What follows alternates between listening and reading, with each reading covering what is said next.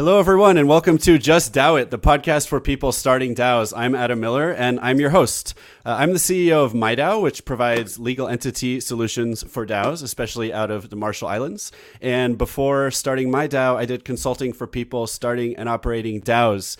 Uh, we are recording live as usual. Apologies in advance for any technical issues. And as always, the first half of the show will be the news report uh, about DAO related uh, news. And then the second half will be the deeper interview with Chris from Bankless DAO, among other things. Um, but before we go into the news report, I do want to do just a brief intro. So, uh, Chris, just tell us a little bit about yourself and especially what makes you an authority on DAOs.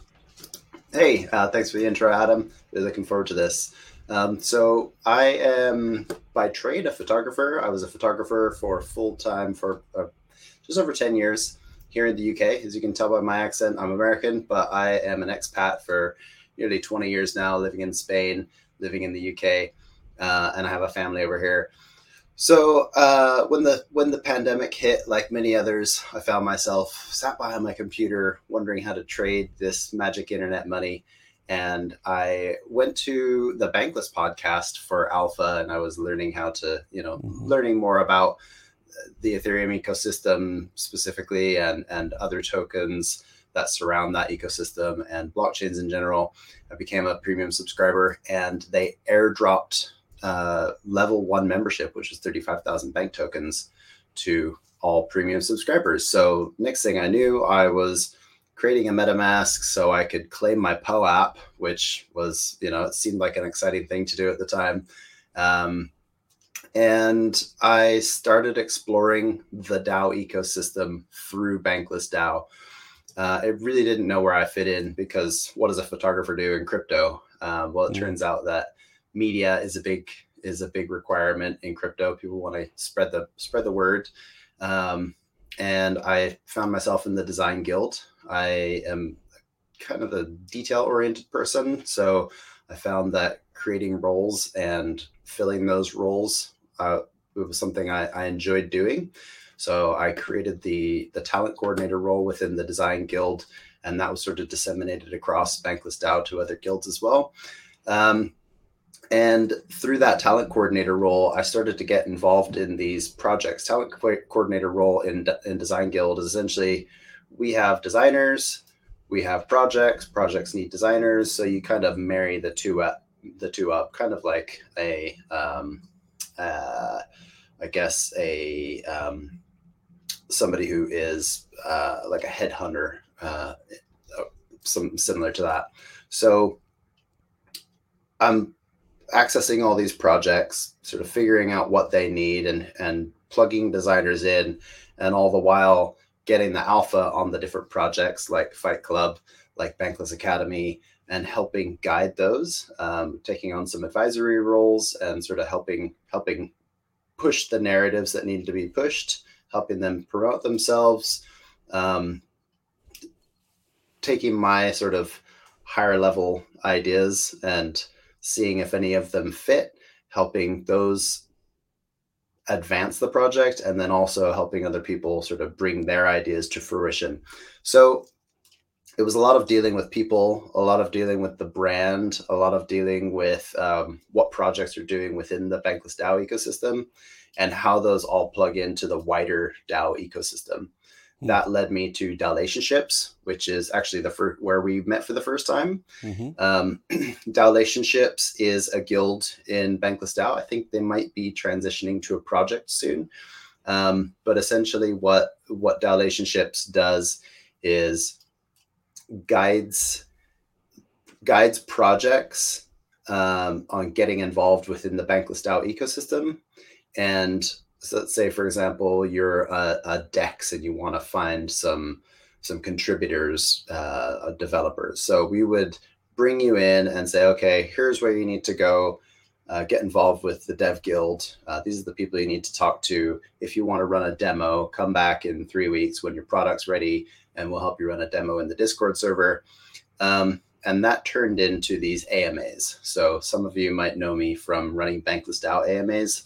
I started that work stream um, probably nearly two years ago now. November 2021 was my first my first AMA within Discord, and not long after we moved over to Twitter, just to sort of capture that that network effect that we have on Twitter. We have a large following on Bankless DAO there.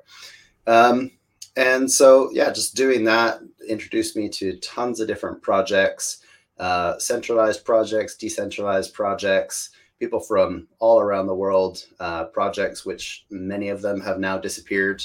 Uh, a few of them have gone on to succeed wildly.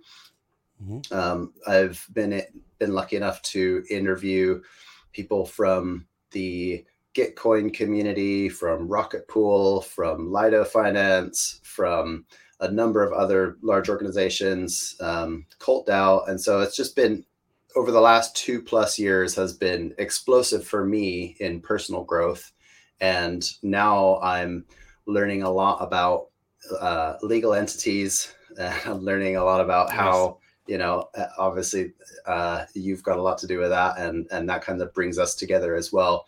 I've been exploring the MIDAO ecosystem and other legal entities around the world for for different projects that I'm involved in to try and see what fits with them. So whether or not awesome. I'm an expert in DAOs, I don't know, but uh, you know, I haven't quite done my 10,000 hours yet, but I'm I wonder if anyone has.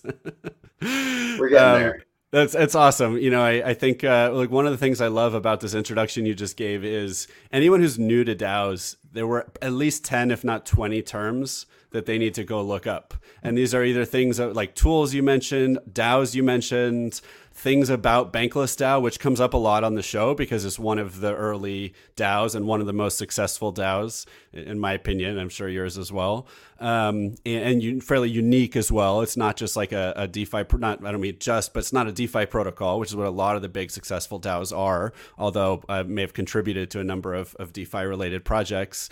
Um, so r- really cool, and it's awesome to have you on the show as someone who's been there since the beginning and now getting involved in other projects. So th- thank you for the, the great intro. And really, anyone who's new to DAOs, if you're if you're just trying to learn as fast as you can, go Google or search Twitter for all the things Chris just mentioned in the in the intro.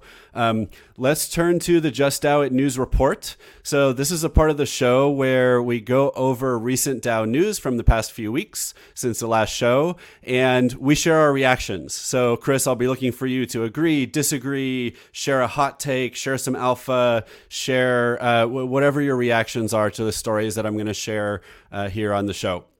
So. The first story of the week comes from Nature Biotechnology, which is an academic journal. Um, so I love seeing when DAOs get mentioned in these like very serious, like traditional forums. Not even like Web two or Web one. This is like they probably published this thing on paper before Web one. Um, so the the headline is the community of the DAO. And the subtitle is Decentralized Autonomous Organizations Are Growing as Alternative Research Funding Models but are also strong scientific communities. We should get on board. So the author clearly feeling like he or she is coming from the, the traditional world, the Web 2 world, and saying, let's go get on board with DAOs. Um, I think it's interesting that the author highlighted DAOs as an alternative funding model. They do also say later that it's also an alternative uh, knowledge sharing model for scientists. The article goes on to talk about how DAOs employ tokens for fundraising purposes, amassing treasuries that are used for research funding. The tokens also serve as a voting mechanism, allowing community members to determine which projects the accumulated treasury will be allocated. And at the core of these communities are scientists, clinicians, entrepreneurs, patients, and members of the public who are interested in advancing a scientific field. Um, the article does go on to say that right now DAOs are not self sustaining. Uh, the reason they say this is that these DAOs are fighting to raise more money. I'm not sure I agree that that, that general assessment that DAOs are not self-sustaining is accurate. I think you know companies and projects of all kinds are always struggling to raise money. That's kind of normal. And of course, we'll need to see these DAOs uh, succeed if this is going to be an indicator of uh, of, of, progress. Um, and I think some of them are. So some of the DAOs that are mentioned in the article are Vita DAO, which is focused on longevity, um, Valley DAO for synthetic bio- biology and climate change, and actually connecting synthetic biology to climate change, Athena DAO for women's health. HairDAO is one I, I, like because they're trying to figure out uh, how to help uh, people grow back their hair. Which, for those of you who were on the show about a year and a half ago, I was totally bald. We talked about HairDAO, and I'm not involved with HairDAO, but I have hair now. You know, thanks to some some uh, stuff I'm putting on my head. So you know, oh really? Is that? I thought you had just shaved your head and let it grow back. I mean, I had, but but this is this is more than I used to have. So I got to give credit to uh, what's it called? Finasteride and minoxidil something okay. like that. I just got it from Hims, right, for hims.com, but okay. it, it, does seem to be working. But, you know, at the time I told these guys from HairDAO, I think they were on the show, and I said, how do I know who to trust? I mean, there's advertisements all the time saying this thing will regrow your hair in X months, and it's just no way to know. So I ended up taking a chance, but I would have felt more comfortable if I were part of a like citizen t- scientist community who had actually validated the claims and like done its own research without, you know, like this private company that's clearly going to benefit from telling you it works, telling you it works. So, um, mm-hmm. anyways, interesting stuff. So cer- certainly, it's a really cool use case for DAOs. Is this kind of science uh, and and uh, uh, DeSci area? Uh, any thoughts on this, Chris? Yeah, well, I, I really like this article, um, and the thing that I thought was interesting was they they talk about why certain research projects are taking off within DAOs, and they tend to be underfunded projects. Um, climate change, I know, is getting a big push now, um, but th- it seems to be something that is more of a passion for people. Um, so the beauty of DAOs is it's a mission-led organization. So people who are passionate about a project get together and they push forward this initiative um, I can see why HairDAO would be popular because the people who want to grow their hair back are more incentivized to get involved with this type of project. Mm-hmm. Um, I was down in Cambridge in the UK recently. Um, I was photographing an event down there, and I was at the their one of their cancer research facilities, um, talking to the guy down there who who leads the labs, and he didn't even he didn't know anything about DeSci. He knew nothing about VitaDAO. He hadn't heard of of of decentralized science as a whole. Um, and he was the same age as me. Seemed like he was clued in, but it's just not really talked about in that realm. Um, so I feel like you know that's something that we're really going to benefit from within the DAO ecosystem and having these decentralized organizations is funding projects that would otherwise go unfunded. Mm-hmm. Yeah, and I, I, love what you said about kind of capturing passion because I, I think it's one of the really easy ways to argue why DAOs are going to be so successful is that in the traditional world, if you're passion, if you're really passionate about a cause, right, some kind of mission, your options are like, okay, one, like donate to an organization. All right, like that's cool. You donate, move on with your life, and you feel a little bit better because you donate to something you believe in, or like join the board of a nonprofit, which is an incredible amount of work. It's a huge responsibility. There's there's legal liability involved. You got to know how to do it. You got to show up regularly, and there's nothing in between, right? Until now, now there's something in between, which is hey, you can actually you know buy in get governance rights in this organization but it's okay you don't have to show up at a meeting every month if you don't want to you don't have to vote all the time if you don't want to and now you haven't just given away money you've bought into something that you're part of right? And it's kind of similar. Mm-hmm. It's like, do you want to just join a mailing list or do you want to join an organization? Right. Mm-hmm. And on top of that, um, taking out as an example, they're creating NFTs, which are essentially like IP rights. So not only do you own a, a part mm-hmm. of the community, you also own a part of what they're producing as well. Yeah, that's, uh, that's yeah, awesome. that stuff is patentable. If it, and I always I always think of MoonDAO when I think of these decentralized organizations that are that are pushing forward to mm-hmm. the edge of science. Um, you know, they are rocket scientists, they are propulsion scientists, and they they're creating things which which would otherwise be owned by a centralized entity, aka Elon or NASA, and mm-hmm. and nobody really sees the benefit of the profits from that except those organizations and i'm not trying to say that what they don't do isn't isn't needed and they're they're providing fantastic services for us um, but it gives people who would otherwise not benefit from the financial side, the financial upside of that investment, a chance to get involved. Mm, yep. Awesome. I love it. All right. Turning to the next story of the week. This uh, is from JD Supra, which also is a fairly serious law related uh, publication.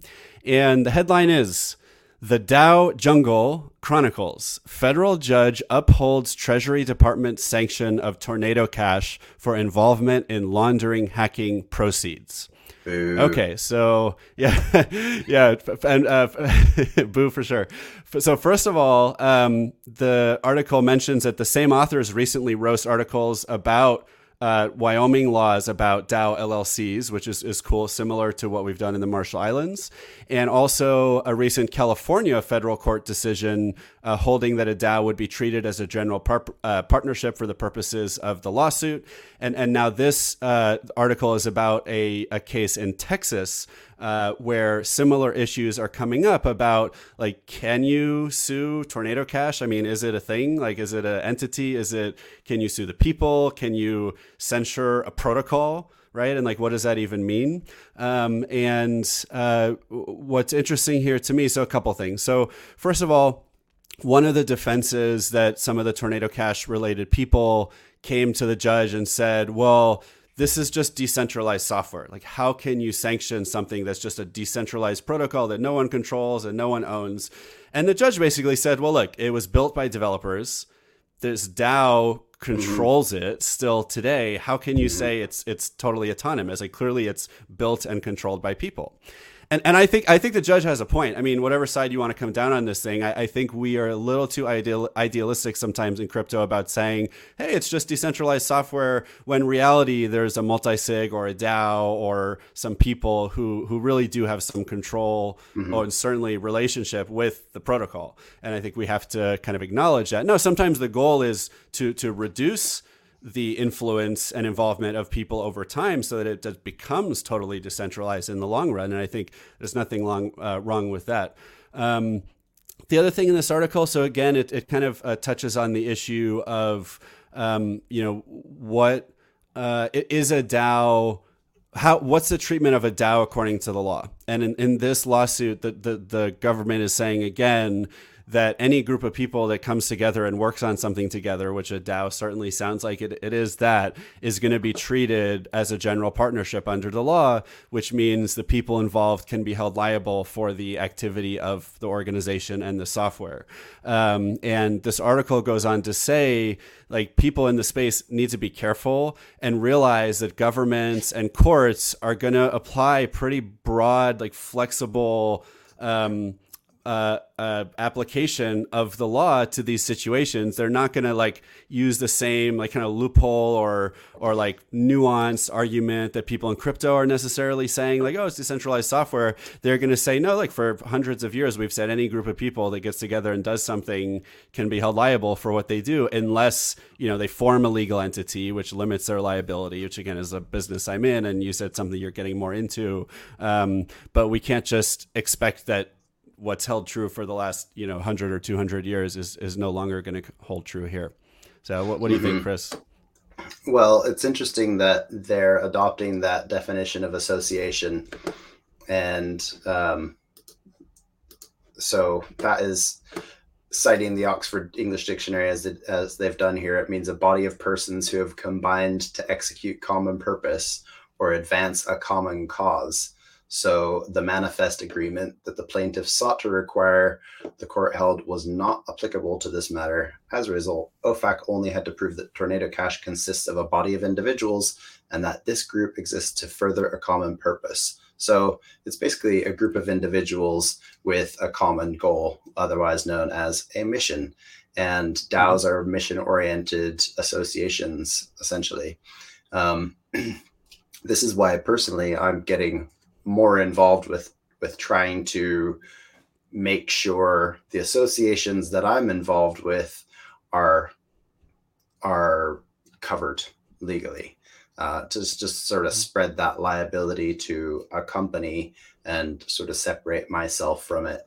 Um, because even though you know I I don't do anything nefarious and I wasn't involved with Tornado Cash. I don't think, you know, the, the people who created Tornado Cash weren't doing anything nefarious either. What they're trying to do is in, inject a bit of privacy into an otherwise public blockchain.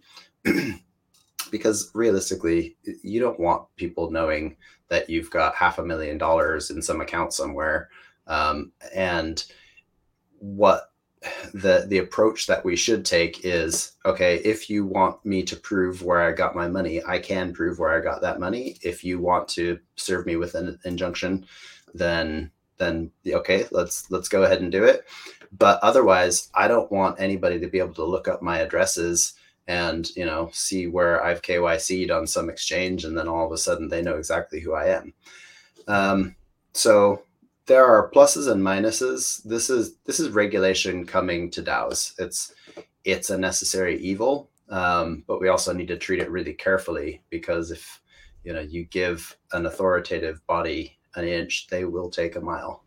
Yeah. And, and, to their credit, I don't think the government is actually punishing the people involved in this in the United States. There was a developer overseas in a in a Western European country who got arrested, and I don't I don't even know still if they've publicly announced why they arrested the person, but it was one of the Tornado Cash developers. So clearly there, has got to be a connection there. Um, but to the government's credit, they're just saying, you, like, you can't use the thing, like, don't use tornado cash and and that was that was the context of this suit they're not putting these people in jail because they participated in the DAO but but but you never know i mean they're certainly leaving the path open to to do something like that in the future mm-hmm. yeah. All right, next article of the week. This one is from A16Z uh, Crypto.com, which is the you know one of the biggest uh, VCs and crypto VCs that publishes a lot of content as well. Uh, it's by Miles Jennings, who has written extensively about DAOs and legal issues for DAOs. He's a, a lawyer that works with the firm, and this article is called Machiavelli for DAOs: Designing Effective Decentralized, Governance, Part Two. Um, so uh, this is interesting, right? And I think you know when I hear Machiavelli, right? I, I, the world I was raised in, Machiavelli is like the kind of like almost evil like like uh, guide to how to be a leader. Like he's the one who mm-hmm. advised mm-hmm. kings who maybe like tortured people and went to war you know, back during the Renaissance. And, you know, he's the one who said, hey, it, there's no reason to be charitable in private because no one will know. What, what benefit do you get from that? So if you're going to give money, do it in public. So, ben- so all these like kind of, kind of uh, social psychology and like power related advice for, at the time, kings and, and other rulers. Um, mm. So, uh, so interesting to see this applied to DAOs, but I, I think there's a, at least a, a point here um, that that I can uh, I can I can respect. So, you know, f- first of all, Miles goes on to explain. Um, uh, a little bit of context here for why he cares about DAOs and believes in DAOs in the first place. So he says Web3 should triumph over Web2 because Web3 enables decentralization. Decentralization reduces censorship and promotes liberty. Liberty enables opposition to power, and opposition to power drives greater progress. I love that. And then he says, but first we need to fix decentralized governance. so I think, um, yeah, right. So he's saying like, this is all awesome, but like, we got to figure out how to do DAOs in the first place. And I, I don't think most people would disagree that like sometimes, mm-hmm. just like everything in life, sometimes DAOs are hard. And because they're new, especially we're running into challenges that we need to address. And, and, and Miles is, is, is suggesting some solutions. So, so that's great. He's, it's not like he's saying DAOs have failed. He's saying DAOs are the future. Now let's just, you know, figure out how to do them do them well. Um, in terms of Machiavelli, he goes on to say. Machiavelli's philosophy was developed with a pragmatic understanding formed in that time of the struggle for social power. These social power struggles are similar to those experienced by protocols and their DAOs, which often have unclear, unpredictable, or inefficient social hierarchies.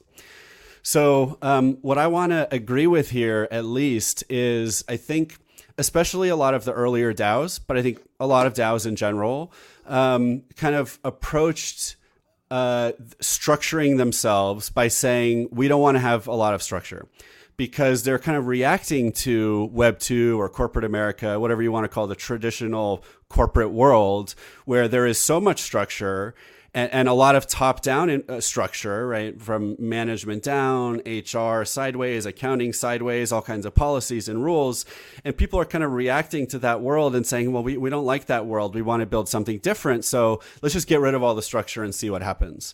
And, and I think it's probably fair to say that most leaders in the DAO space, and we've got one here, or at least probably both of us here. So I'm curious what, what you'll say about this, would say that that that's not necessarily probably often not a good idea actually. And that being decentralized and being more democratic and more censorship resistant et cetera doesn't necessarily mean you can't have any structure. It, it mm-hmm. might just be a different structure. Maybe even in some ways you need more structure to allow a very decentralized global large group of people to effectively govern an organization um, so uh, whether there's more structure or not, I think the other key point here is is to look at social psychology, right? And you could also say just like look at business, right? Look at the history of the study of business, the study of social groups, and there's all kinds of lessons we've learned, going all the way back to Machiavelli, but especially I'd say the last thirty or forty years of business and psychology and social psychology research that we need to apply to DAOs and look at how social systems form,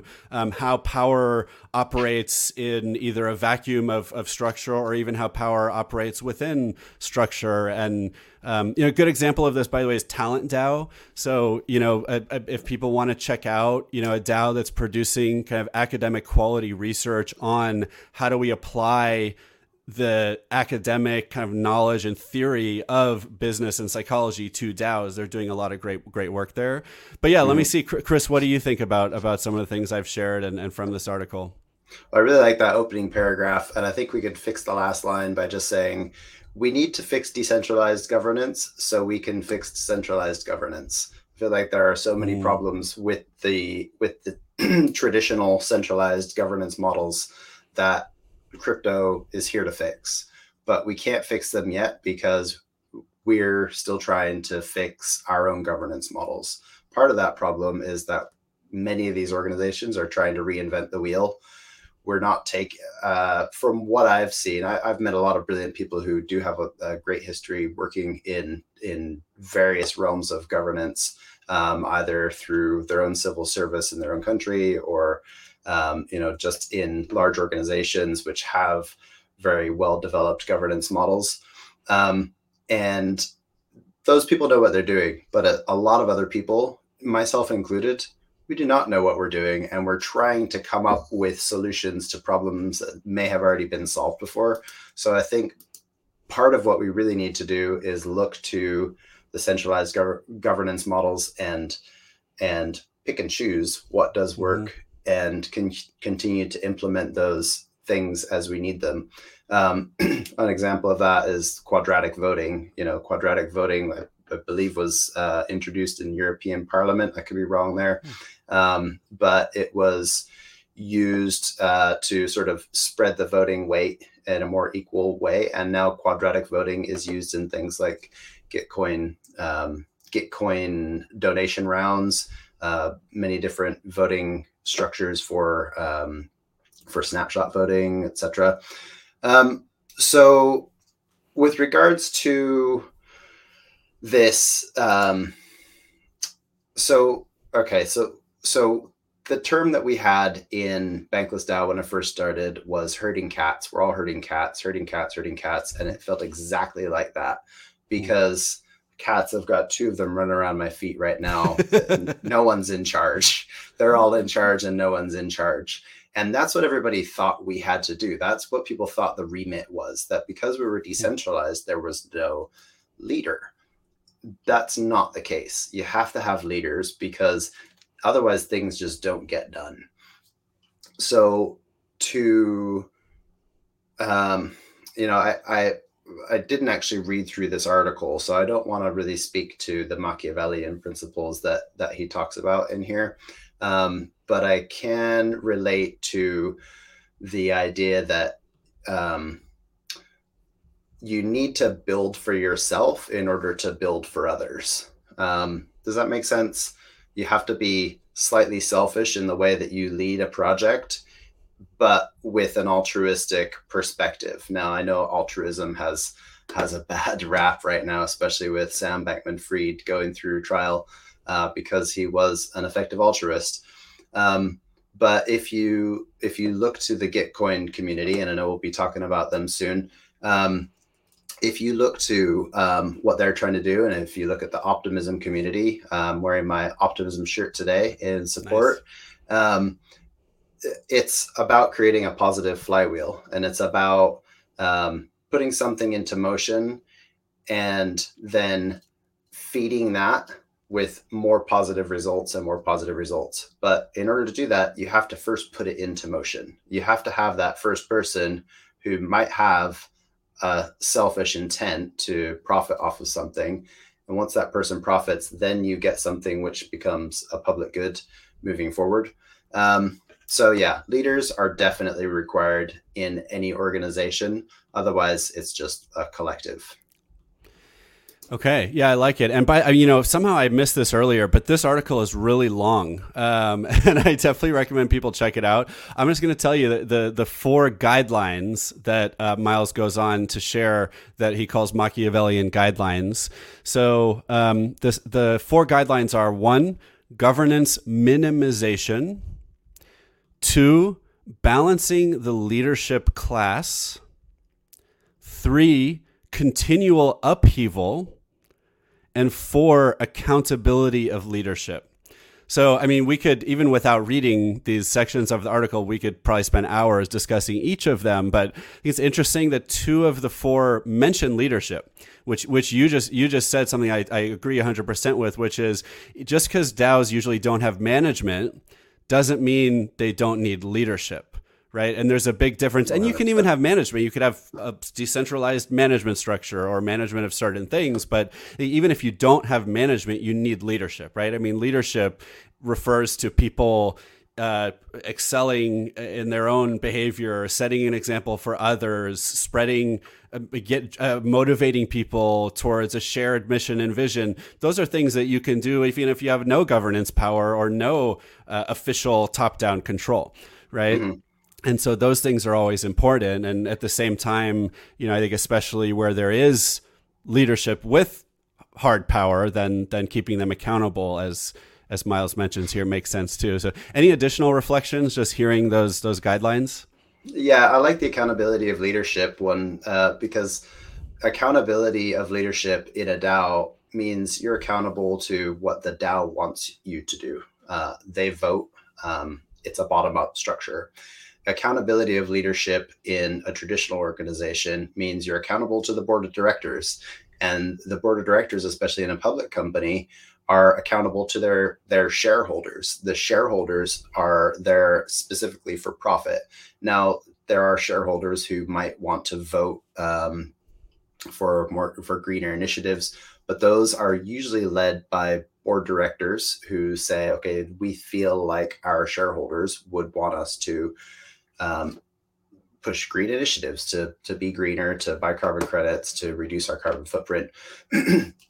so, in terms of where these initiatives are coming from, I think we're going to find over time that a community led accountability structure is actually better for the world as a whole because oftentimes the accountability from the board of directors may be coming from a, a more Machiavellian principle, right? Mm. So uh, there, there's a lot of talk about ESG. Um, and I am a strong supporter of diversity in communities. I'm a strong supporter of green initiatives. Pollution is horrible. We need to keep the planet as green as possible. I come from Washington State, which is a beautiful place uh, with a lot of nature, and we need to preserve that.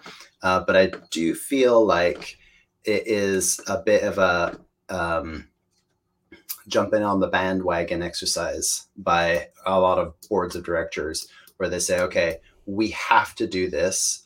Otherwise, we're going to be canceled as a company. And it might not necessarily be something that is for the greater good. Um, I know that the whole Budweiser thing recently was was very um, contentious in a lot of different communities. I feel like Budweiser made that decision because they were trying to speak to a community so they could so they could adopt them even though so i heard this from a number of different perspectives and i heard that they felt like they spoke to the frat houses too much they, they, they wanted to sort of shed that frat house vibe but hmm. the frat houses were their true fans their thousand true fans they were the people you know and so they felt alienated when they were forced to adopt an image that they didn't necessarily agree with. Now, uh, all personal opinions aside, um, I feel like the community of Budweiser drinkers probably would not have supported a decision to to push the narrative that they were pushing. Mm-hmm. Again, whether that's right or wrong, I don't know. But they alienated a lot of their community by making that decision. Mm. So if you compare top down accountability to bottom up accountability, I feel like the messages that organizations are putting out to the world will be closer aligned to what the public actually want. That's interesting. So in the Budweiser case, if there had been so like the, the feedback loop today is all the all the customers could do it, since they hated the decision again, right or wrong, was just stop buying Budweiser, which means the company mm-hmm. is like plummeting uh, in in the rankings and and their financials, from what I understand. If instead there was a mechanism to give their community and their customers more voice even just more voice, they mm-hmm. might have avoided this problem, right? And that's a huge Absolutely. part of what people are doing in DAOs, and it goes farther than just voice. It's it's rights, it's governance rights. Um, but but there's and but there's a lot of middle ground, right? And I think you know, and, and even talking about you talk about sh- like shareholders and boards. Realistically, today, let's say we're talking about Facebook, and mm-hmm. like a group of shareholders wants to make a change well you have to wait for like the annual meeting to vote mm-hmm. on board members who then can try to oust mark zuckerberg or influence him but probably fail so it's like a year long cycle that will probably fail versus you know the facebooks of the future like farcaster which just today actually uh, farcaster actually went fully decentralized, mm-hmm. uh, permissionless. So anyone can join Farcaster now, which is which is a, a, leading Web three social platform, a Twitter alternative, a Facebook alternative. Um, you know, if if I mean, it, it, goes even beyond just sharing governance rights. It's like no one's in charge of Farcaster. You can do whatever you want, and if someone doesn't like what you're doing, they can just ignore you. So it even goes beyond decentralized governance. But there is also you know decentralized governance involved, which means if everyone involved wants to change something, they don't have to wait for the annual meeting. They don't have to hope that the board is going to align with them and then influence Mark Zuckerberg. They can just go make that change today, um, and that's such a radical departure from you know know the way Facebook is today, and, and a lot of people consider that part of our public square, right? So, mm-hmm. do we mm-hmm. want our public square controlled by Mark Zuckerberg, or do we want it controlled by decentralized governance? And obviously, what Miles is saying and what we would agree strongly with is we definitely want the latter. Absolutely. And I also should really touch on this governance minimization as well. This is something that, you know, we deal with constantly in our traditional structures is everything is overly bureaucratic. We build in too many layers Hmm. Make it as simple as possible. Minimize your governance to make everything less complex um, and just make it easier for for people to get involved and actually understand what's going on. Because with hmm. so much happening in DAOs, so much happening around us, there's so much noise. It's difficult to actually understand what you're voting on. It's mm-hmm. difficult to understand how to push a proposal forward. It's difficult to understand, um, you know, even the basics. So we want people to become comfortable with these structures and be accustomed to actually getting involved with them because that's what they're here yeah. for. Yeah. Awesome. Yeah. You know, I, I, I, uh, one of the DAOs I was in in the early days a couple of years ago, I remember saying something that I'm not going to say I 100% still believe, but I think it, there's something to it, which is I used to say that, that the governance process is there for when we can't resolve conflict on our own and, and it was like like we were planning mm-hmm. events, right? It was, it was DAO Planet, which still there's going to be a DAO Planet at ETH Denver again, which is a great annual DAO event, and they do other events. Um, but at the time, it was like, look, if, if we're all just like in the chat room and we're just like fine, like trusting each other, and you know everyone's okay with the decisions people are making, and you know everything's going smoothly, you don't need to necessarily put everything to a vote, but when there's a conflict between people or you can't decide, it's not clear that like if I go spend this money on this thing, everyone's just going to say, okay, we'll reimburse you. Then then you go to governance and you use mm-hmm. governance. Mm-hmm. So I don't think it's quite so simple because there's also you know there's value in transparency when you do on-chain governance, even if everyone agrees about you know what the outcome is. Um, mm-hmm. But I think there's something to that where uh, minimize it when you can, right? Don't don't, don't force complex governance process when you don't need it. Yeah, if you can avoid going to snapshot as much as possible, that means the A in your DAO is working. Mm, autonomous, nice. Mm-hmm. Yep. And by the way, if anyone hasn't seen Snapshot, go look up Snapshot uh, governance tool. That's very popular amongst DAOs. Um, all right, turning to the next article, might be the last one we have time for. Uh, this article is from dlnews.com, and the headline is Gitcoin DAO Gaffe sees $500,000 in GTC tokens lost forever. Uh, GTC tokens are the tokens that are meant to fund uh, a. Uh, they were going to be used to fund a governance workstream, and they were mistakenly sent to a, a, contract that has no ability to send that money back out. So the funds cannot be recovered. And um, a new proposal has been created, I think, to just refund the group that lost the money with just new tokens. is maybe not the end of the world here when you have plenty of tokens to go around, or you can just print new ones.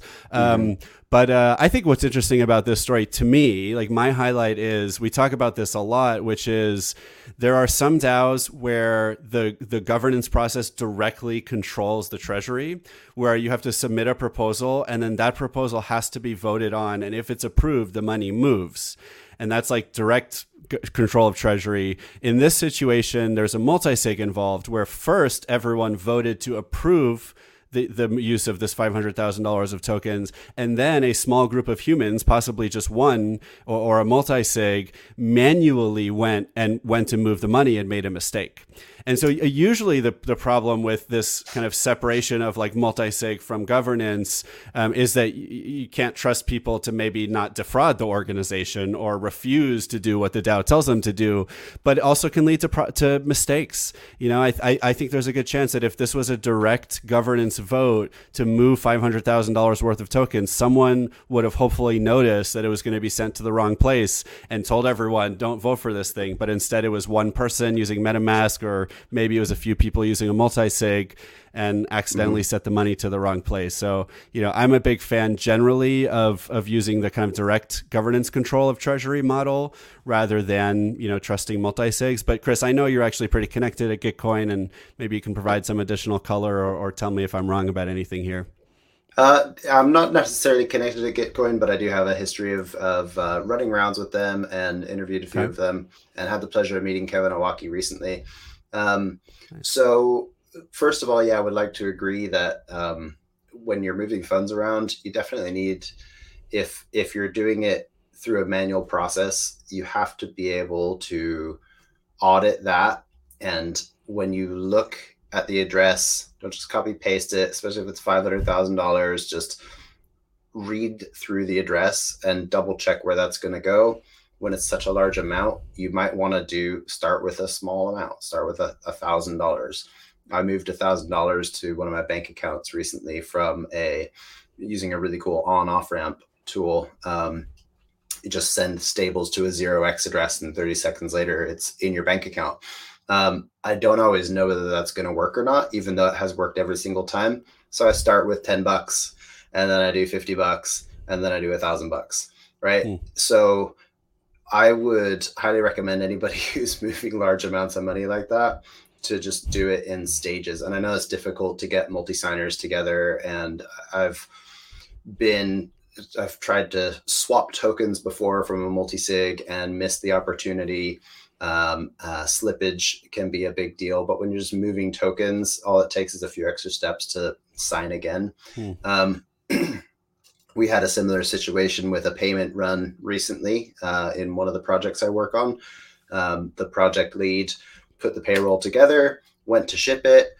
Everybody had signed. I was the last signer on it, and I and I looked and I was like, that seems like a high amount. Uh, so I went back and double checked the numbers, and it turned out that it, he had submitted this pay run and the previous pay run to be paid out again. Um, and so we stopped it. We reversed the transaction. We recalculated and sent out. But you know, how many times have people made those those mistakes without even realizing they've paid an extra thousand um, dollars?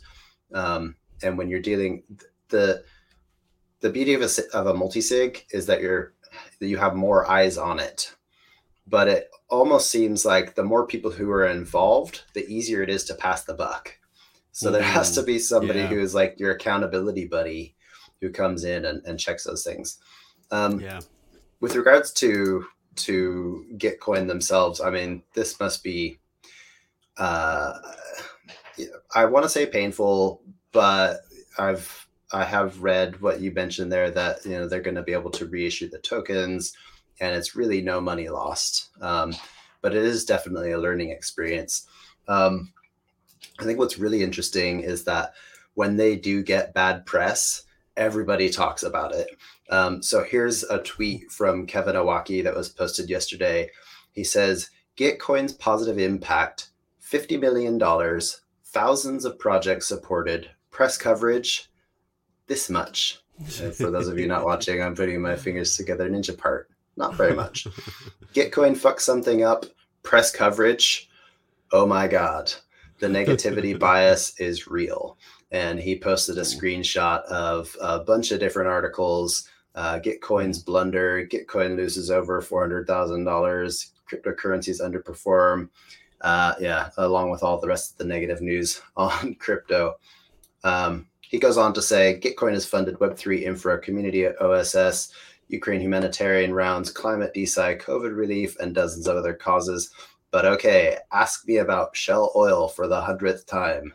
and for those of you who don't know about the Shell Oil debacle, go ahead and look that up. But you know, it just goes to show that you can you can serve thousands of divine meals in your fine dining restaurant and you get one bowl of soup with hair in it and the next thing you're you know you're you're getting raked over the coals in the ratings so you know, when you see these negative bias news reports, just take them all with a grain of salt uh, because Gitcoin is doing a fantastic job.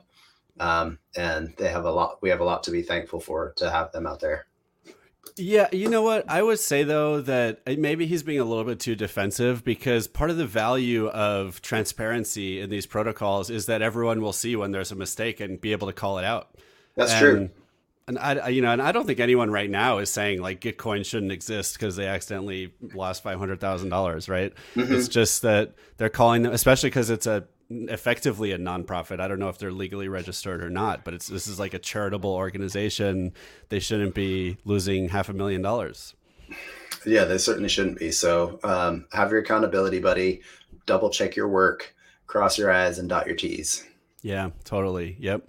Yeah, I mean, I'm just I, I, there's a podcast I listen to called uh, Blocked and Reported, which is um, basically these uh, people who have gotten canceled in their prior life, you know, starting their own podcast and newsletter so they can say what they really and they're journalists everything they do is like research mm-hmm. based but they get they just get canceled a lot and they've been talking about just some of the terrible ways that money was misused by like blm black lives matter that whole mm-hmm. movement um, some of accidental like there was like a bunch of organizations called black lives matter and like some of them were not even really related to what people were trying to give money to but companies donated to them because they were in such a rush to give away money. Um, and then you have you know people that were like just extremely highly regarded at the time because they were leaders of elements of the movement and now these people have these like 10 million dollar houses and you know just for being like running these nonprofits that were supposed to be using the money for good and so mm-hmm. like all these things that happen in the tradfi world may not have happened if these were DAOs, right? If they were moving their money transparently on chain, uh, I mean, first of all, no one would have approved wasting the money in these ways, and and if anyone had, people would have seen it and said, "What are you what what are, what are you doing with that? Why why Apple? Why did you just give money to this like BLM that's not really BLM? Or hey, whatever leader, why how'd you afford a ten million dollar house?" so. Um, lots of benefits that are going to come from people being able to call out this type of thing. Yeah, absolutely. Um, but again, uh, we need to remember not to just pass the buck whenever we get that opportunity. And I see it in multi-sigs all the time. you know, where where it's kind of like, yeah. okay, we need people to sign, sign, sign, and you know, whoever submits the transaction is supposedly go, going to be accountable for checking the the accounting. The way I've seen it in a number of the projects I'm I'm in is you'll have an accountant who puts the payroll together. The accountant submits the transaction to the mm. the champion, and the champion reviews the accounts and then submits that to the multi-sig and then collects the multi-signers and it will be say three of five or five of seven or four of seven and we all go on and just sign and the the idea that we can just go sign is a bit of a problem because realistically mm. we should be double checking that so you should have four eyes on that on that transaction rather than just yeah. trusting the accountant yeah. And I think there's trade offs like this that we're going to have to just get used to in the new world of immutable ledgers and the benefits we get from being able to send an, an infinite money, amount of money instantly and settle mm-hmm. instantly, which is like incredibly valuable. But that means you better not send it to the wrong place because then they're going to go send it to the burn address. Instantly. Yeah. how many um, how many Bored so, apes have been sent to the burn address? And and speaking of safes as well, um, a lot of people don't know this, but okay, so if you have a wallet, let's say you create a MetaMask wallet and you've got your 0x address, you might have an ENS attached to that. Um, if you want to receive some Optimism tokens, people can send those OP tokens to that same address. All you have to do is add Optimism network to your MetaMask, and you're going to be able to view those tokens. With a safe, it's not the same. So, oh, yeah. a Gnosis safe does not act the same way. If you send, uh, say, poly uh, Matic tokens on Polygon to the same safe that you have on ETH mainnet, it goes to a safe that you can't claim. Yeah. Um, there's a way of doing it. You have to use the command line interface, and it's very complicated um, and very expensive. Uh, well, because you're going to have to hire a dev to do it for you. Um, but if you don't do it quickly enough, somebody else can actually do it and claim that account uh, by creating. They they basically spam mm. account creation and I have heard of someone losing millions of dollars doing that. They sent it to the wrong, the mm-hmm. wrong, the address that they thought was the correct address, uh, and somebody else came in there and swept the wallet out from under them. This, so I just want to highlight this for people that are newer to blockchain because it's such a good and maybe level two kind of um, security point. Um, a little hard to understand, but normal wallets right? You have the same address on any chain you use. So even if you've never used Optimism before, to your point, you could just give someone your wallet address that works on Ethereum and they can send it there and you'll be able to get it when you're ready, we get the money. But any smart contract, which is safe, a multi-sig safe is a smart contract, is is generally not going to have the same address on each chain because you have to basically spin it up anew on each chain, which means you're getting a new address. Uh, unlike the wallet, which is just there by default. Um, so uh, now I wonder if I, this is for someone who wants level three Googling to do, look up account abstraction. I wonder if account abstraction actually might solve this because you could use a account and then but but then make it controlled by effectively a set of signers, but it's an external account. Do you know, Chris? Yeah, I have not looked into that at all. Um, we're starting to use account abstraction within Bankless Card, um, and so mm. I'm sure that's something that we're going to be mm. going to be dealing with because we will be dealing with multi-chain tokens. Yeah, cool. And check out Bankless Card too. Anyone who's who's listening. Um, all right, we're just going to do the last story real quick, um, and then we'll turn to the the rest of the interview. Uh, what's cool about this this uh, model is we really are doing an interview the whole time, right? It's just um, in between news stories. Uh, that said, yeah, yeah. Here, okay, so here's the last article for the week. This one is from Cointelegraph. Uh, DAOs need to learn from Burning Man for mainstream adoption.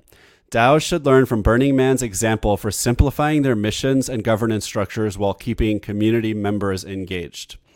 Okay, so the, the, the core tenet of this article, they're saying combine central planning with decentralized governance. Because apparently, Burning Man, there's like a nonprofit corporation that does the planning, but then they let everybody kind of decide on some things. And then, especially, what you do when you show up to Burning Man is completely up to you. So it's like we'll mm-hmm. create the environment and then you come and you do whatever you want. And maybe there's some decentralized governance. Now, I will say, there's a lot of different kinds of DAOs, and a lot of them are like Burning Man, and a lot of them are not at all, right? I, I do think there's a difference between like a DAO that's building a software protocol or product and a DAO that's hosting like an annual festival. Um, and maybe that's obvious, and, and, and they're going to have different governance mechanisms. But that said, I think this is an interesting suggestion is like combine, and a lot of crypto projects do this, right? They have like a foundation, a devco, an opco, and they have a DAO, and maybe it's a DAO LLC, whatever it is, and, and they kind of each have different responsibilities. Um, so I think it's a good suggestion. Yeah, I agree. Um, you know, there are many ways that DAOs can adjust to. Uh, we were talking about this earlier. Um, you know, grab from other organizational models to improve their outputs. Um, I read a really interesting article from David Hoffman. He was at Burning Man, and uh, you know, he was talking about how they have this this centralized uh, this centralized organization that puts down the sort of it helps with it's like the departments right? The departments within bankless dao help everything run. So um, they do the street layouts it's the infrastructure. And then you have all these other little they're like sub daos all around the place and they've got their own rules right? You show up and some of them don't require clothes. Uh, some of them might want you to wear a chicken on your head. and, you know, they might have all these different rules that that they want to impose upon the people who get involved in in in their specific organization. Um, now, when it comes to um, discipline, I mean, here's the thing, right? Within a social structure, we don't want certain behaviors. We don't want people acting a fool, and you know, uh, acting a fool maybe not be the the best uh, the best way to put it, but you don't want people stealing. You don't want people causing harm to others. And so there need to be sort of a basic set of rules, but what do you do when somebody breaches those rules, right? So this is where I kind of struggle to see how um, I struggle to see how something like Burning Man could reach mass adoption for network cities because people expect a certain type of behavior um, in a city. In, in a in in any organization, right? If okay. like if you walk into any small town, you don't expect people to go in and start stealing stuff. But we're seeing it in California, we're seeing it in other in other states and and certain cities around uh, the United States right now, where people can walk in and just steal $999 worth of stuff from Target and walk out. How do you stop that? Right? How do you how do you stop that without bogging down the legal system? So we might be getting a little off track here, but I, I see the benefit of having loose legal structures. Um, but you do have to figure out how to rein people in at the same time there does have to be some some law and order, um, even if that law comes from code.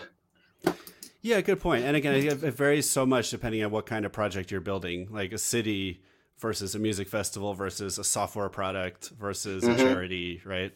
Um, are, are all, but they're all going to be DAOs, right? And the people are building DAOs for all of these things. Um, all right, well, let's use that as a segue into just a quick transition. Uh, that does it for the Just DAO It News report. Before we start uh, the rest of the featured guest interview, a quick advertisement for MIDAO my company. We do legal entities for DAOs. We also have a, a, partner network of lawyers, tax advisors, and others who specialize in DAOs and Web3 all over the world that we can connect you with for free. And if you are a lawyer or some kind of professional advisor, please reach out so we can get you added to our network. The other thing I want to mention is that actually coming up in a few weeks is an interesting summit in a place called Prospera, which is a network state slash like modern crypto state of sorts uh, on an island in Honduras where we're going to be discussing crypto futurism and legal engineering. Um, I'll be speaking there, I think Kevin Owocki or someone of his stature is also speaking there. Um, and if you want to find it, just Google crypto futurism and legal engineering, and uh, it should be a lot of fun and uh, a really interesting uh, event. All right, turning to the interview. Okay, Chris, so let's just briefly take one step back to the past and then I want to just jump right into some like specific questions for you, advice for people starting DAOs, favorite tools, favorite DAOs, all this stuff.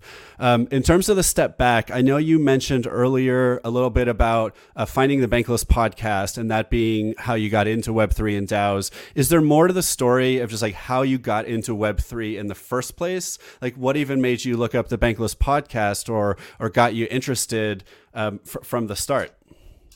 Um, yeah, I guess if we were to go back to my first introduction to Web3, it was um, back in 2013. Um, and I had some some stocks that I wanted to sort of d- divest um, and sort of spread spread my eggs a little bit. Um, my brother, who is he is uh, he's very tech savvy, although he also owns no crypto. Um, he, um, I don't know if I should take that as a hint or not. Maybe I'm in the wrong industry. um, no, I feel like we're doing the right thing here. Um, he said, you know, you can check out this Bitcoin thing. Uh, they use it in Second Life as a currency, and you know, it's it's new and innovative. It's been around for a little while. Uh, it's like three dollars and thirty cents. So maybe check it out. And I was like, okay, I'll I'll give it a try and I I took five thousand dollars and I had it ready to invest in Bitcoin at that point in time.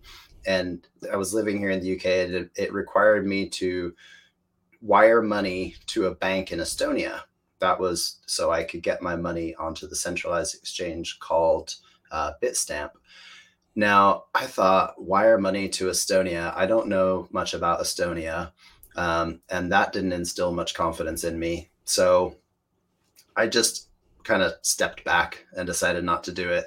And Damn. fast forward four years later, and I was like, wow, my $5,000 investment would have been worth a million dollars uh, or whatever it was at the time. Well, now, fast forward, it would be worth $40 million. So I try not to look back too far. um, um, I did play around in the 2017 boom a little bit. Um, I, you know, I bought in some shit coins like IOTA and a few other random ones. Um, you know, just playing around with things that I thought might be popular. Um, and of course, I bought at the top. Um, and when the pandemic hit, I was actually starting to play with stocks first. Um, I was trading a little bit here and there at the end of 2020. Um, and my brother, again, told me about uh, a short squeeze coming up on GameStop. And I thought, okay, first, I don't really know what GameStop is because I don't live in the States. Um, second of all, what the hell is a short squeeze? And so I started looking into it. And next thing you know, it went from $5 to $11 to $18. And my friends and I were like, okay, we're in. So, you know, we started buying it. I think I got in at around $30 and before we knew it, within five days, it was up over $400. Um, we held a little ways too far, a little way down too far. Um, and I ended up breaking even. I sold some at the top, sold some after it dropped below 36. Um, and it was fun. It was a great ride, but it made me realize I don't know shit about trading. I need to really beef up on on strategy if I want to actually be a day a day trader, which I thought at that point in time I wanted to do. Um, and that's when I started looking into all these different resources. Uh, and that led me to Bankless. You know, I started looking at different crypto hmm. podcasts out there.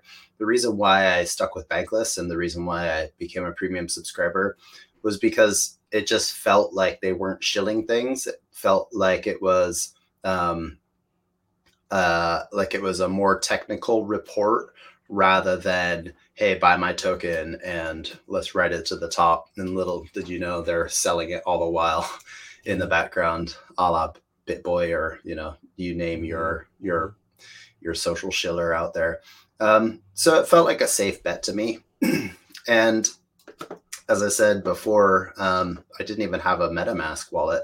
I was airdropped these tokens, uh, which was they were essentially claimable through my email. Um, so I logged onto some interface and logged in, and they gave me uh, the means of of claiming those tokens. I can't really remember the the process, what that looked like. Um, but by claiming those tokens, I was then able to go and vote in the first snapshot. Um, so I got that POAP. Um, you know, I was happy to have that. I got my premium subscriber POAP, my Bankless Nation POAP, and that kind of began my POAP journey.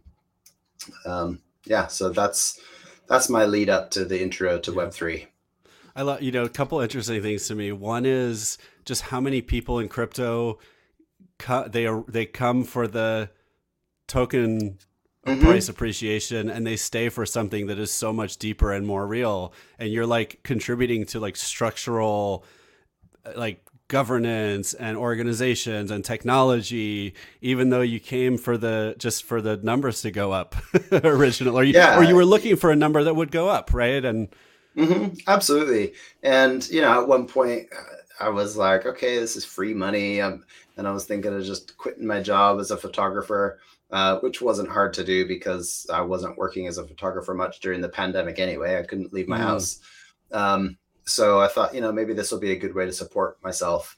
Um, and I can see now in retrospect that it was it was a, a pre-designed rug pull. It feels like to me um, by certain people who, you know, uh, Sam Bankman-Fried and and the whole FTX crew were doing nefarious things, and they were not the only ones.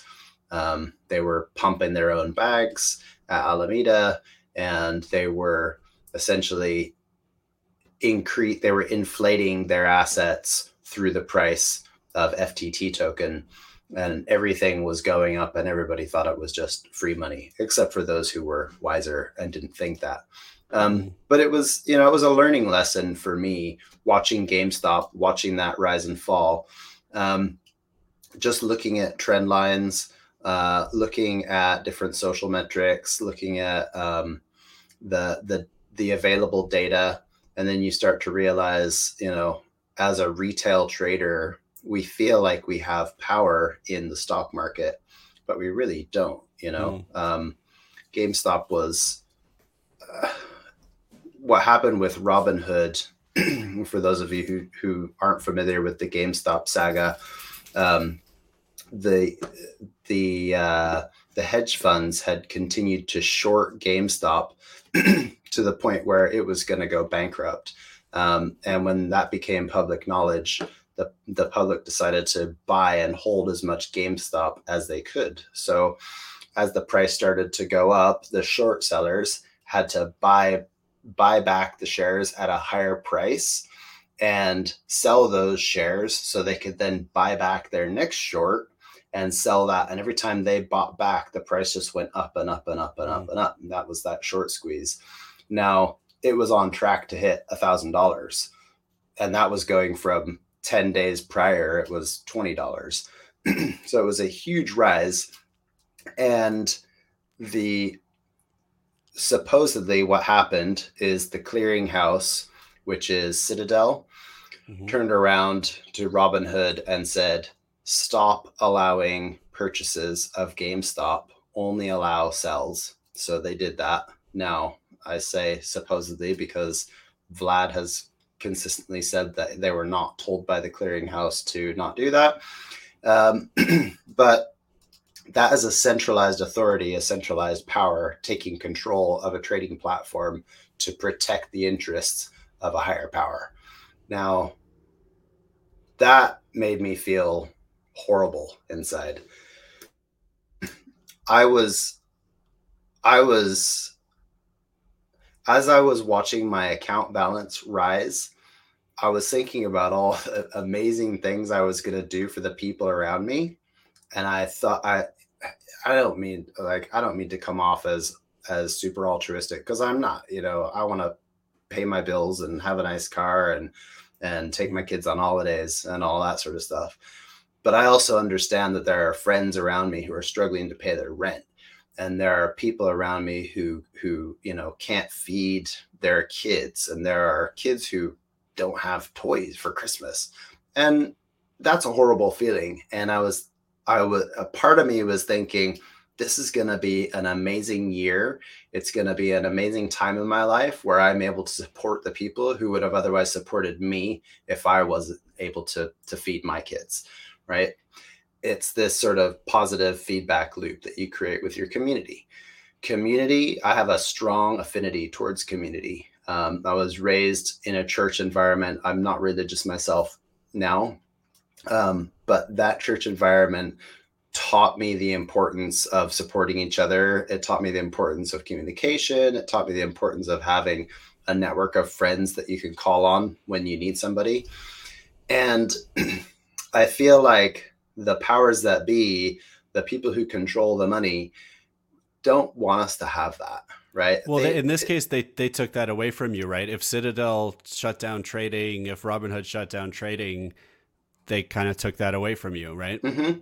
Absolutely. And I don't even use Robinhood as a platform. Um, and I was just holding my tokens, but they were forcing people to sell tokens. They, people were actually logging on and realizing, oh, my tokens, shares. My, right. my shares, yeah, yeah my, my shares have been sold. Yeah. Um, so, so yeah, they took that away from me. And, you know, it's, I, I was, I was being overly optimistic in my views of what what was the final outcome of that. Um, and I'm lucky I broke even, and it was a, a great learning lesson for me. Yep. Um, but that really strengthened my resolve in community building and being with a group of people who have uh, an aligned mission, right? That collective of people. Which it part, partly is to make sure that financial systems in the future are not controlled by a small group of centralized individuals, like happened Absolutely. in this case, right? Yeah. Mm-hmm. Yeah. Okay. Very interesting. Um, you know, the other thing I want to call out from your story, because I think this is an interesting lesson for people thinking about starting DAOs and, and, and projects of all kinds, is the thing that the Bankless podcast did initially, the Bankless guys that turned into this massive, successful DAO with hundreds or thousands of people passionately contributing to Web3 and learning about Web3 and building community of people that they care about. This started because these couple guys said, We're going to give away tokens to thousands of people. That was, pr- and, and maybe they funded it a little bit. I'm not even sure if they funded the treasury. They just, they, may, again, maybe a small amount, but they just said, We're going to airdrop, right? What we call it in crypto Mm-hmm. 35,000 tokens each to these like I don't know 200 or 2,000 people. That was like pretty much the one thing that they did. And then maybe just continue to talk about the DAO because they don't they don't control the DAO. They have some of the tokens. They just gave away what is kind of like shares, but these are governance tokens to thousands of people.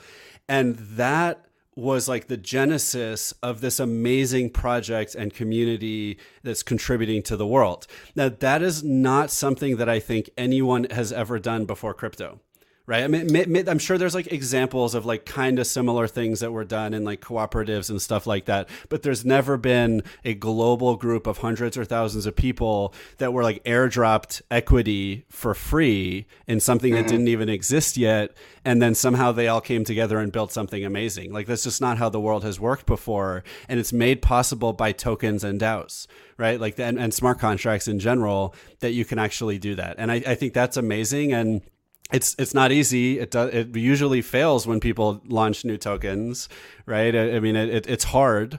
Um, but but it's a new model that never existed before. It's a model for value creation. It's a model for, for community creation, for alignment of incentives, mm-hmm. and it's just amazing that that's a new model that people can use. And come the next bull market, right? Because right now everything is depressed, right? It's hard to start a startup. It's hard to start a DAO. It's hard to buy a car. It's hard to buy a house. It's hard to do everything in the economy, and so DAOs are no exception, and token launches are no exception. But when the economy turns around again, and suddenly all these things are very feasible there's going to be so many interesting things that people do by airdropping tokens to large communities of people and then seeing what happens. And maybe there's a little more planning that will go into it than just see what happens, but it's going to be amazing. There's going to be so many banklesses, but with different missions and different communities and different groups all over the world doing all kinds of cool stuff. Yeah, absolutely. A lot of this is made made possible through crypto, and um, it's also made possible through the through the will of the people, right? Um, if you take a look at a traditional a traditional public corporation right now, they almost do the opposite of an airdrop. They do this this buyback, right? The share buyback. And hmm. so you might get some dividends out of that. You might get some some cash profit out of that, but you get less equity in the company and the company gets more equity in themselves. I suppose uh, depending on how you want to look at it, the shareholders will be getting more equity because the, the people who are selling back their tokens are or their shares have less equity. Um, but it doesn't necessarily give you more governance rights.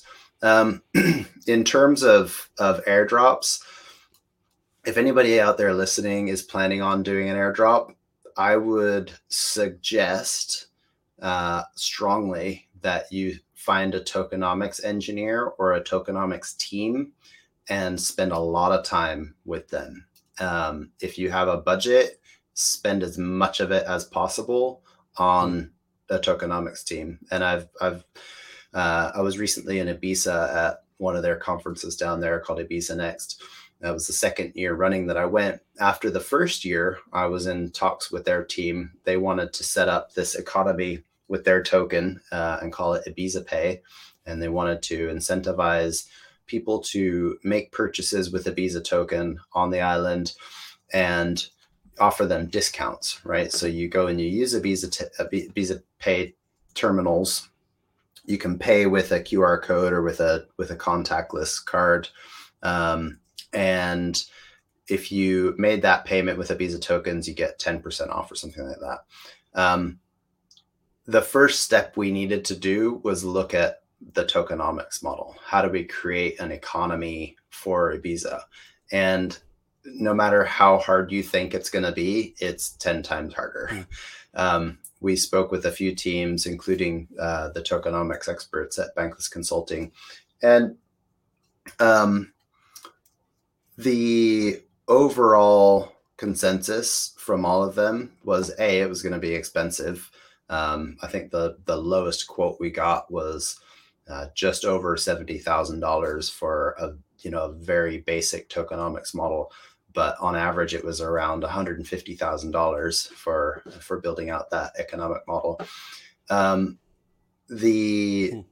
the overall idea was that people were just the the merchants were just going to receive the token and sell them back to fiat the next day right? Because they can't take those tokens and put them in the bank. So you have to learn how to incentivize not just the people who are receiving the tokens, but you also have to incentivize the merchants. You have to incentivize the whole economy to hold those tokens. The fiat model exists already. It was built on the gold standard, and everybody was incentivized to hold gold because gold was worth something and it was worth something to everyone. At one point in time, the gold standard in Europe was nearly devalued because when Spain went to South America and and plummeted all the gold that they could over there, uh, plundered all the gold. Sorry, they plundered all that, all those riches, brought back tons and tons and tons of gold, and all of a sudden you had you no longer had scarcity. There was so much gold that they had to the king of, of Spain had to actually hide it. So nobody knew how much was actually in circulation right? So the merchants would have had less incentive to um, to value the gold as high because they knew it was worth less. Um, so that's something that you really need to to take into account when you're doing an airdrop yes there's the power to bring your community on board incentivize your community give them equity, give them a part of the structure, but at the same time, do your research on every single portion of that economy. You're, by creating a token, you're essentially creating an economy, and you have to figure out what it is that that economy is going to go out and do. You have to run models. Um, there are some AI tools out there that can run those models for you. Um, and I'm in touch with a number of different tokenomics specialists. So if anybody listening wants a connect, feel free to reach out to me and I'll point you in the right direction. That sounds like a really valuable resource. Um, thank you for offering that. And you know, there's a, a recent story. I've experienced something like this. So a, a good, really good old friend of mine, Harvard grad, HBS grad, built this really successful exchange called Clipper Exchange. It's Clipper.exchange, the DEX for small transactions. Um, it's an awesome project, awesome team, and they launched a token recently.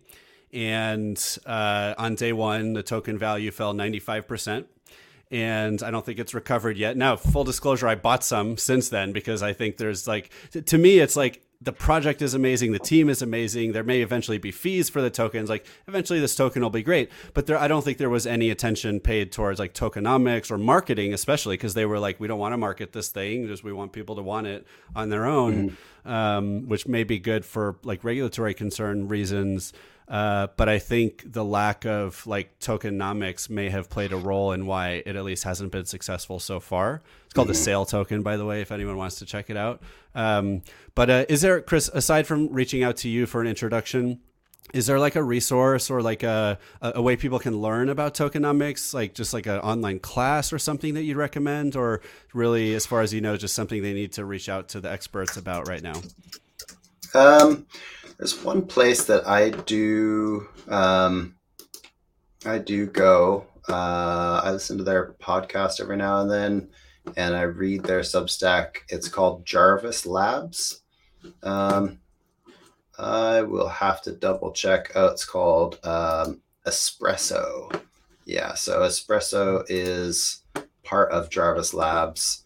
Go to jarvislabs.substack.com those guys really dive into the the economics.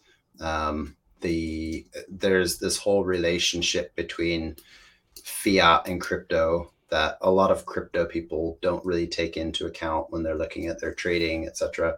Um, and they also kind of base their assumptions on uh, traditional financial models as well. So yeah, check out Jarvis Labs. Um, cool. I mentioned Bankless Consulting as well. They don't have anything currently uh, on the go, I don't think. But if you look up Bankless Consulting Tokenomics uh, and also check out Bankless DAO newsletter, uh, the Bankless DAO newsletter is mm. a wealth yeah. of knowledge. Um, just so people know the difference between Bankless and Bankless DAO, Bankless HQ is David and Ryan. They created the DAO, and now the DAO is its own entity. It's like its own organism uh, within the DAO, we started with 13 guilds. Some of those guilds have been dissolved, some have turned into departments, which are more like helping with the running of the DAO, uh, ops department, marketing department. Um, and one of the guilds, original guilds, is called Writers Guild. They have a very powerful publishing arm called Bankless Publishing, and any of their stuff is fantastic. So read up on there. big shout out to Hero Kennelly, Jake and Steak, mm-hmm. True Cat, um, Siddhartha, you know, all the all the bankless writers out there. There's there's so many more that I can't even name half of them. Uh, yeah. But yeah, check them out. Uh, bankless and Bankless DAO are absolutely essential sources for knowledge. If you're a, you know, it's interesting. I, I, occasionally real beginners ask me like where do you recommend i go and i do have to warn them now that if you listen to the bankless podcast it, it does get pretty advanced a lot of the mm-hmm. time. Mm-hmm. So I, I, sometimes I say go back two or three years and listen to those also. But it's it's still good for beginners. It's just there's going to be a little bit of a learning curve. And the Bankless DAO, I mean, not only Bankless DAO produces a number of podcasts. Um, I don't know if you want to mention maybe if you have a couple favorites, uh, but also the newsletter is is awesome. Mm-hmm. Absolutely, yeah. Uh, well, making bank is is a popular one, uh, but that's mostly dealing with the internal projects and team members within Bankless DAO. We've got Crypto Sapiens. Uh, we have a new one uh, from A to Z, and that's put out by Zombie Shepherd and um, and uh, OXZFi. Um, so no, not Zombie Shepherd. Sorry, not Zombie Shepherd. Uh, Zim Timo. Sorry about that. Yeah, Zim. Cool. Um, yeah, so check them out. Cool.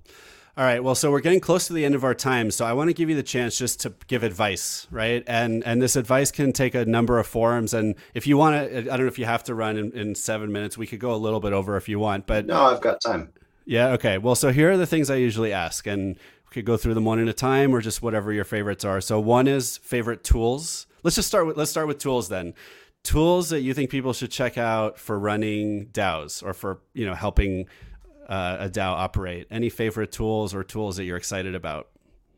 Well, you know, Discord is the obvious one because it's easy for people to get in there. Like if, if you're not in DAOs currently, you're probably going to have to get a Discord account. Um, and if you're a gamer, you probably already do have a Discord account. So it's an easy way to chat. Uh, in terms of, of getting stuff done, um, I love Notion. I was first introduced to Notion by getting involved with Bankless DAO. Uh, you can create a free Notion account and publish pages. Essentially, it's like it's like creating free web pages. uh, you can also invite people to edit those pages with you. Um, then you've got you know the typical Google Suites are quite helpful as well. Um, in terms of of like on chain tools, um, we mentioned safe. We talked about that. So you know if you're dealing with a collective of people set up a multi-sig where you can store funds and require three four or five signatures to access those funds. Um, th- there's a tool that we use called parcel. Uh, let's see if i can find um, on here. It's going to be um, parcel.money I think that is the one. And you can go on there and it actually connects to your existing safe. Um, so you just log in with your MetaMask wallet and they actually sponsor gas fees. So if you're transacting on Ethereum, they will uh, they'll pay your gas fees for you. You do have to get in touch with them and request it, um, and you know tell them I sent you. Um, I'm not an affiliate with them. I don't get anything for that, but uh, they they have really supported us over at Bankless DAO by you know they've saved us thousands and thousands in gas fees over the past few years. So check out Parcel.money. Um, there are so many other tools that I get that I get early access to. I run uh, demos in Bankless DAO. It's they've been on hiatus for a couple of months now, but we do these demos through Fight Club, uh, and relationships. And we've seen tools for running um, venture syndicates, uh, tools for creating on-chain stores. Uh, we saw a, an amazing, uh, an amazing uh, on-chain gaming platform where people can tokenize their games, and when you sell the game, you actually buy an NFT and you can sell that on. Um, so in terms of tooling, I mean, DYOR it depends on what you're trying to do. If yeah, you're do your own research, if, yep. yeah, if you want to trade tokens, um, there's hundreds of different trading platforms out there. Vortex is one of them. Um, if you want to, um, you know, if you if you just want to simple swap tokens, then you can hop onto um, 1inch. You can hop onto Uniswap. Everybody knows those. okay, I've got two that I can throw out. Uh, one is called nice. uh, awesome. one is called GasHawk, um, and GasHawk is what it does is it preloads your transaction and runs it through their RPC. Okay, so you approve you approve the spend, and it basically holds it in their transaction queue. And when gas is low, it sends your transaction through. So it optimizes for gas. And you can set your own parameters. You can, if you have an urgent transaction, you can set it for one minute.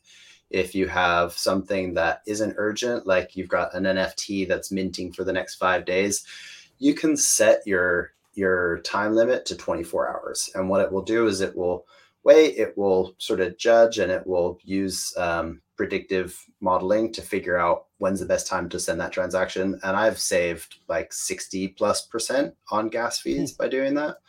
Uh, there's another one called Caddy Finance. And Caddy Finance is like, it's kind of like um, a transaction aggregator. And so the way they work is they um, go out and find you the best prices on tokens similar to what 1inch Fusion does. Um, but they also use centralized exchanges as well. So they allow you to um, connect your centralized exchange. So if you had various centralized exchanges, it would use those plus 1inch plus Uniswap plus all the other pools to figure out what the best uh, transaction is going to be. So check out Caddy Finance as well. Cool. Wow, that's an awesome list. You're giving people plenty of homework, which, which, I love. By the way, do you? I don't know if you want to talk about it, but do you want to shill your marketing related project at all? Or yeah, absolutely. Save that for okay, yeah, go for it, please. I'll just I'll just blast through a couple of the projects that I'm that I'm active in. I mentioned Bankless Card, and you and you said to check them out. Uh, Bankless Card has actually signed an agreement recently in the United States, so we're going to be launching our first cards hopefully within the next six weeks. If it's not within the next six weeks, it will have to be after the Christmas cycle because they tend to shut down over the Christmas period. Um, so we're on the precipice of launching Bankless Card. What that will be is an easy means for people to earn DAO tokens. So instead of earning cash back or instead of earning airline miles, you're going to earn DAO tokens. And when we get to the point of actually generating revenue because early doors we're going to have to build up our um, our user base before we actually get to revenue. Once we get to that point we'll be paying money back into dao treasuries as well. So we'll be funding daos by through their users normal spending habits. The beauty of bankless card is that the daos the the dao members are the owners of the project. So we have an LLC, which has a fiduciary requirement to a foundation, and that foundation's sole beneficiary is the DAO. So that's the members, the token holders. And so, the, again, that's that bottom up control structure. Um, beyond Bankless Card, um, within the Bankless DAO ecosystem, I'm involved in Fight Club, which is uh, teaching people how to invest like a venture capitalist, um, and also involved in global events. So we go to different events, like I saw you at a Permissionless in Austin, and we get some media coverage. So we uh, we try to be media partners with those events uh, and push all that info to the Bankless DAO channels. Um, and then I also host AMAs. Um, so that's within the Bankless DAO ecosystem. Now, a few of us have gathered together and decided that we were going to put our powers to good use for not just the Bankless DAO Collective, but for the rest of the ecosystem as well. Um, and we're setting up this marketing agency. Um, it's called Decentra, D3 Centra. Um, and the idea is that we're going to help Web2 companies with Web3 marketing strategies and help Web3 companies spread their word as well. Um, so, the reason why uh, I was introduced to you was actually because we need to set up an entity somewhere. Uh, and I'm friends with Jonna Standish, who's who's been working with you, and she was like, "Hey, come talk to us, and we want to help you." Um, and so you guys have very graciously offered to help us out, um, and um, you know we're going to get that entity set up soon. So um, yeah, in terms of the marketing side of things, what we're really aiming to do is stick to our morals and our values. Um, that's very important to us. We the reason why we wanted to sort of break out from Bankless DAO is because we're limited to the amount of customers we can take in because you can only push so much stuff through the Bankless DAO marketing channels without it feeling like it's becoming a shill for mm. everything. Mm-hmm. so we can still use, excuse me, we can still use the Bankless DAO marketing channels um, by sort of paying to have by hooking up the customer through a service provider to Bankless DAO and providing a customer to them. But we will also be able to provide customers to multiple other outlets as well. Um, so yeah, really excited to be cool. starting out there um, and seeing where it leads us. Yeah, and a vote of confidence. We're planning on using their marketing service as well because it, it, does seem uh, really compelling, not related to Chris being on the show. Um, so definitely check that out. Um, okay, one more piece of advice that you have for people starting DAOs before we get to our socials and, and concluding. If someone came to you and said, Hey, Chris, like I'm literally starting a DAO tomorrow, what's your number one piece of advice for me? What would that be? My number one piece of advice would be don't offer any services until you have some form of entity. cover your ass really basically is what i'm trying to say. Number number and this isn't a plug for MIDAO either you know but i know you guys offer that as a service. There are a bunch of other services out there that people can use.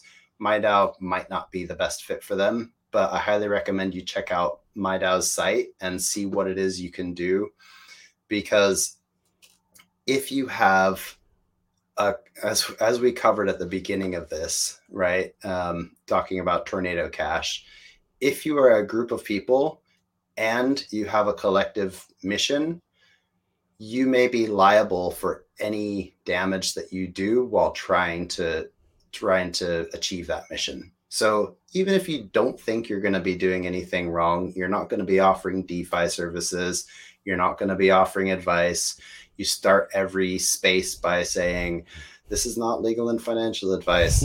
You could st- you could still be sued okay? So definitely check out a, a, legal entity. Check out MIDAO check out any of the other ones that exist out there. I'll refrain from from naming the other services um, but there are a number of them out there. You can you know just figure out how you can cover yourselves as individuals. Um, and then from that point, go on chain because that's what a DAO is. You can't just be a group of people and say we're a DAO. Figure mm-hmm. out how you're going to go on chain. So check out Aragon, check out DAOhaus, check out any of the other DAO creation tools. The beauty of a DAO is that it's all public, so it's all forkable. So you can look at the governance models of of DAOs that you idolize or that you want to be like, and you can just fork their governance. And next thing you know, you've got your own model right there. So it's not like a traditional organization where you have to kind of, mm. uh, you know, pick it apart and try and reverse engineer it. It's all there, open mm. for the taking. Good point. And a lot of DAOs are building platforms that make it easy to launch a DAO that works just like theirs. So like DAOhaus, Aragon. Mm-hmm nouns if you're building more of a community. Yeah, nouns um, down. Yep. Awesome, Chris. This has been fantastic. So much fun and so many good things. If, if someone asked me, like, okay, where do I start? You could listen to this episode and you have like 50 things to Google and, and spend a few minutes, you know, researching. So, really awesome. Um, where can people find you and your projects on the web and on social? Okay. Uh, well, certainly check out banklesscard.xyz. Um, me personally, you can find me at the NF Thinker on Twitter. I go by NF Thinker, which is not NFT Thinker. People think I'm an NFT maxi or something, which I'm not.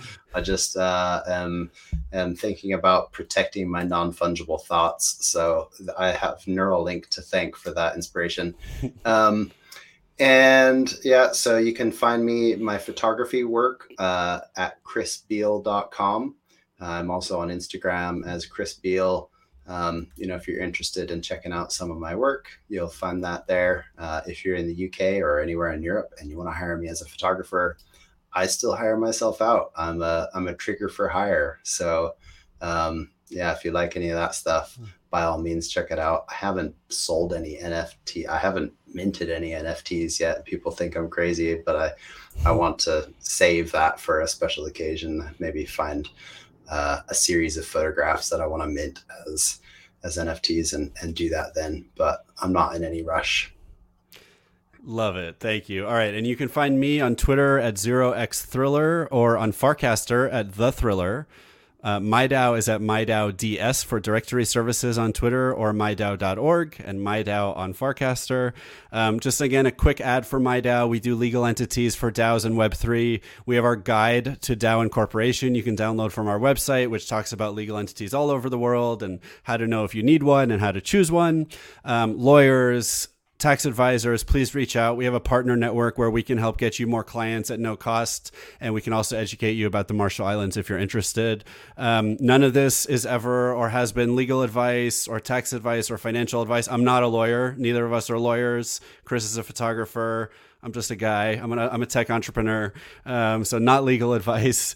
And uh, again, Chris, thanks so much. Um, to the audience, are you thinking about starting a DAO? Just DAO it. Thank Thanks, you, Chris. Adam. See you next time.